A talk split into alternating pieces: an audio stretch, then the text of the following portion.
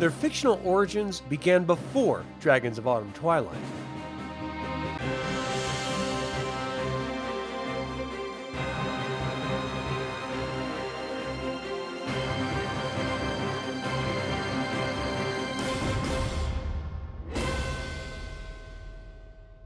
Welcome to another Dragonlance Saga episode. My name is Adam, and today we're going to talk about the Discs of Mishakal.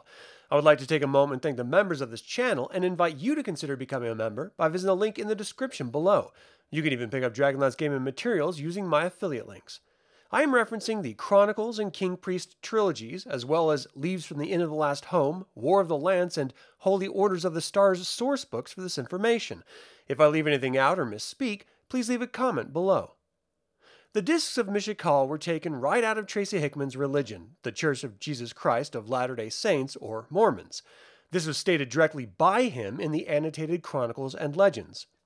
Having grown up in a Mormon household, I was very familiar with the origin story of that particular religion, and while I do not find it any more ridiculous than any other origin myth from a myriad of Abrahamic faiths and other religions of the world, I do find it interesting that it would then be poured into yet another fictional mythology. Dragonlance. Like any origin story, there will inevitably be variations on details or beliefs, but the Discs of Mishakal, or Parapos Mishakas in the Istarian Church's tongue, has two very different origin stories.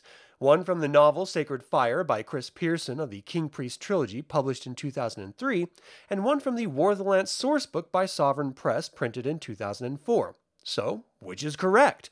This is a common situation in Dragonlance conflicting information about the same events. It seems the authors refuse to acknowledge each other, which only makes us fans confused, argue, and choose whichever resonates more with us individually. It seems the more I try to find some semblance of canon in Dragonlance, the more I'm prevented by the very authors that even conflict with their own versions of history and events. So, if we accept that there is not a unified sense of history, we have to take each account into consideration. So, let's start with the more ancient of origin myths of the discs, the one that's officially a single year older, ancient by social media and news cycle norms anyway.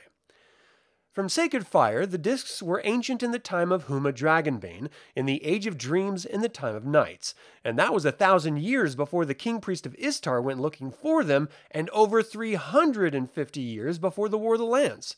It's said that the goddess Mishakal herself penned the discs and gifted them to humans to inspire them to break out of their bonds of slavery by the ogres. They learned reading and writing from the discs, and even this tale is shrouded in suspicion for accuracy. The discs were believed to have been lost in the Second Dragon War, captured in the Battle of God's Tears. They remained lost after the war ended until a villain and knave named Dario discovered a hidden tomb at the back of an abandoned goblin cave.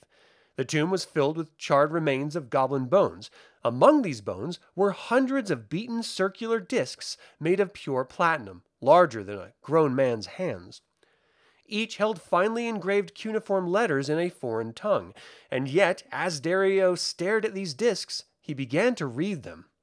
He remained in the tomb for a month, subsisting off of his passion to complete the discs alone. And when he was finished, he was gaunt, wild eyed, and his hair had turned stark white. He returned to the city state of Istar and arrived at his own funeral. His family believed him dead after such an absence he immediately began preaching the gospel from the discs to the people at the funeral and changed Istar's history and tradition of ancestor worship to the worship of the gods of Krynn. Dario immediately abandoned his former ways and declared himself the first son of Paladine, founding the Holy Church of Istar. The discs became the church's first relic, and over the next hundred years the empire of Istar rose.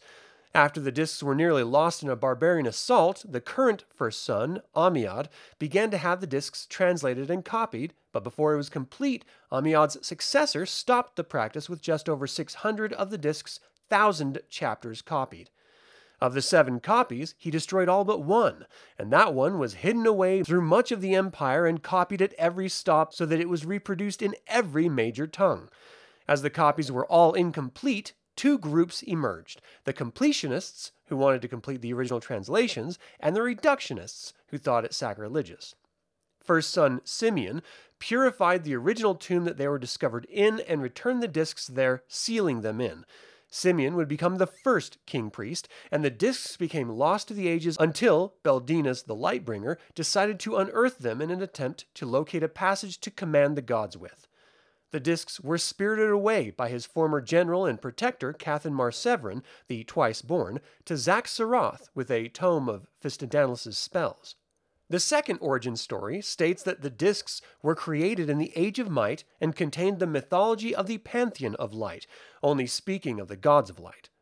These were commissioned by Carthay Pa, who was crowned as the ruler of Istar. It was the scholar Ariel Caledon, nay Tempus, and an unknown Silvanesti triumvirate of priests who actually created the discs. The Silvanesti took the discs, fearing for their safety. The discs were stolen en route to Qualinesti and lost until 255 pre Cataclysm.